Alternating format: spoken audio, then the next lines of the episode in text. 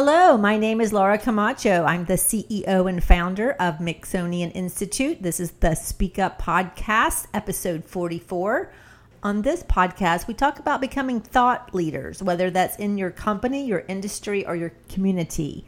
And today's episode is three quick moves for audience engagement, regardless of content. So, let's say you're working like crazy to present your amazing message but is there any audience engagement? The thing is, telling is not selling. And you may say, hey, Laura, wait, I'm the director of all fine things or the data analyst extraordinaire. I'm not a mere sales rep. Well, actually, you are a sales pro. Everyone is selling ideas, raises, business cases, new hires, promotions, projects, and so forth to get your message across, your audience has to actually engage in what you're saying. This is beyond crafting a compelling message or the delivery, both of which are super critical, but this is about audience involvement in what you're saying. So here's what I did recently I gave a talk on managing energy and distributed teams at the Charleston Digital Corridor. And it went really well, but not as much because of what I was telling them, as fascinating as that was, but we had a highly charged conversation with so many questions answered and people in the audience sharing their experience on the topic. Everyone in the room was engaged and it was a great experience. In general, your audience today is much less patient and more distracted than it used to be and while they may have a lot of general knowledge, they still need to digest the information you are giving them so they can easily implement it. If they do not, everyone has just wasted his time and energy. Audience engagement means connection to you. Specifically, the more you can get your audience engrossed, and I mean mentally, emotionally, and physically, in your presentation, the stronger your connection with them and this is especially important the first time you present to a group. One change I've made recently is to share very little information about myself in the intro, basically a sentence. And if they want to know if they want to know more about you, they will Google you. So in introducing yourself, make sure you share something they will not find on Google. And I have another article on the blog called the Google effect. So if you Google the Google effect, you might find it or go to the website. Uh, there, I was just talking to this excellent professional speaker I know. Her name is B. Ray last week, and she told me about where a situation where she introduced herself and the members of her panel by naming their top failures. And she said this was to a very highly prestigious audience of industry leaders nation, nationwide, and that got everybody's attention. No doubt the most important rule for energizing the audience is the is to resist the temptation to run on and on about your thing, whatever that is, and your excitement. Trust me, this is hard because hey, it is a big deal.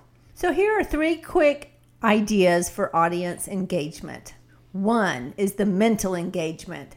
Ask many questions. Get them to raise their hands. Ask rhetorical questions Ask how they're feeling.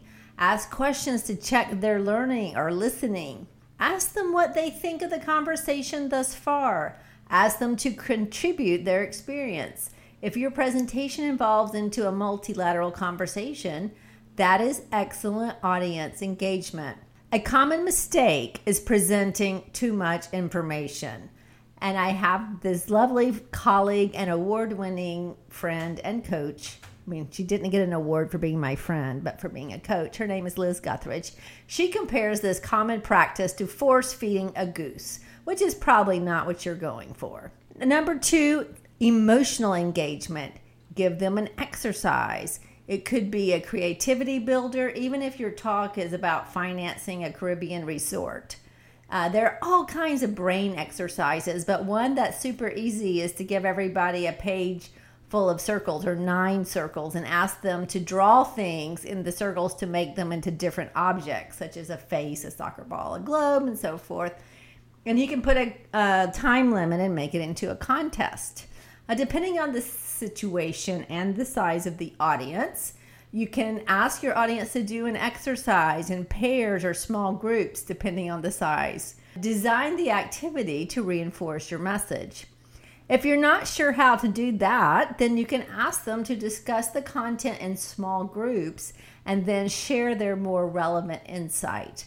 If your audience is small, simply ask them to share their thoughts on the message. Three, physical engagement. Get everybody moving. Ask them to stand up and stretch. You certainly don't want your audience to feel sleepy. And this is something you can do in the beginning, in the middle, and the end. Just depends on what's going on before and after your presentation. You can put on some music for a dance break, teach them a salsa move, or practice a power pose with your audience.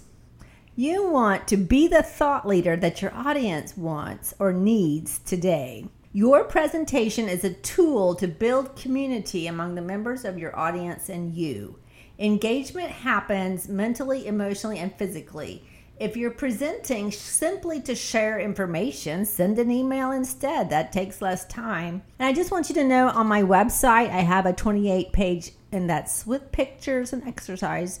Uh, it's a guide to crafting a presentation. It's called No More Boring Presentations. You might want to check it out at the website www.mixonian.com.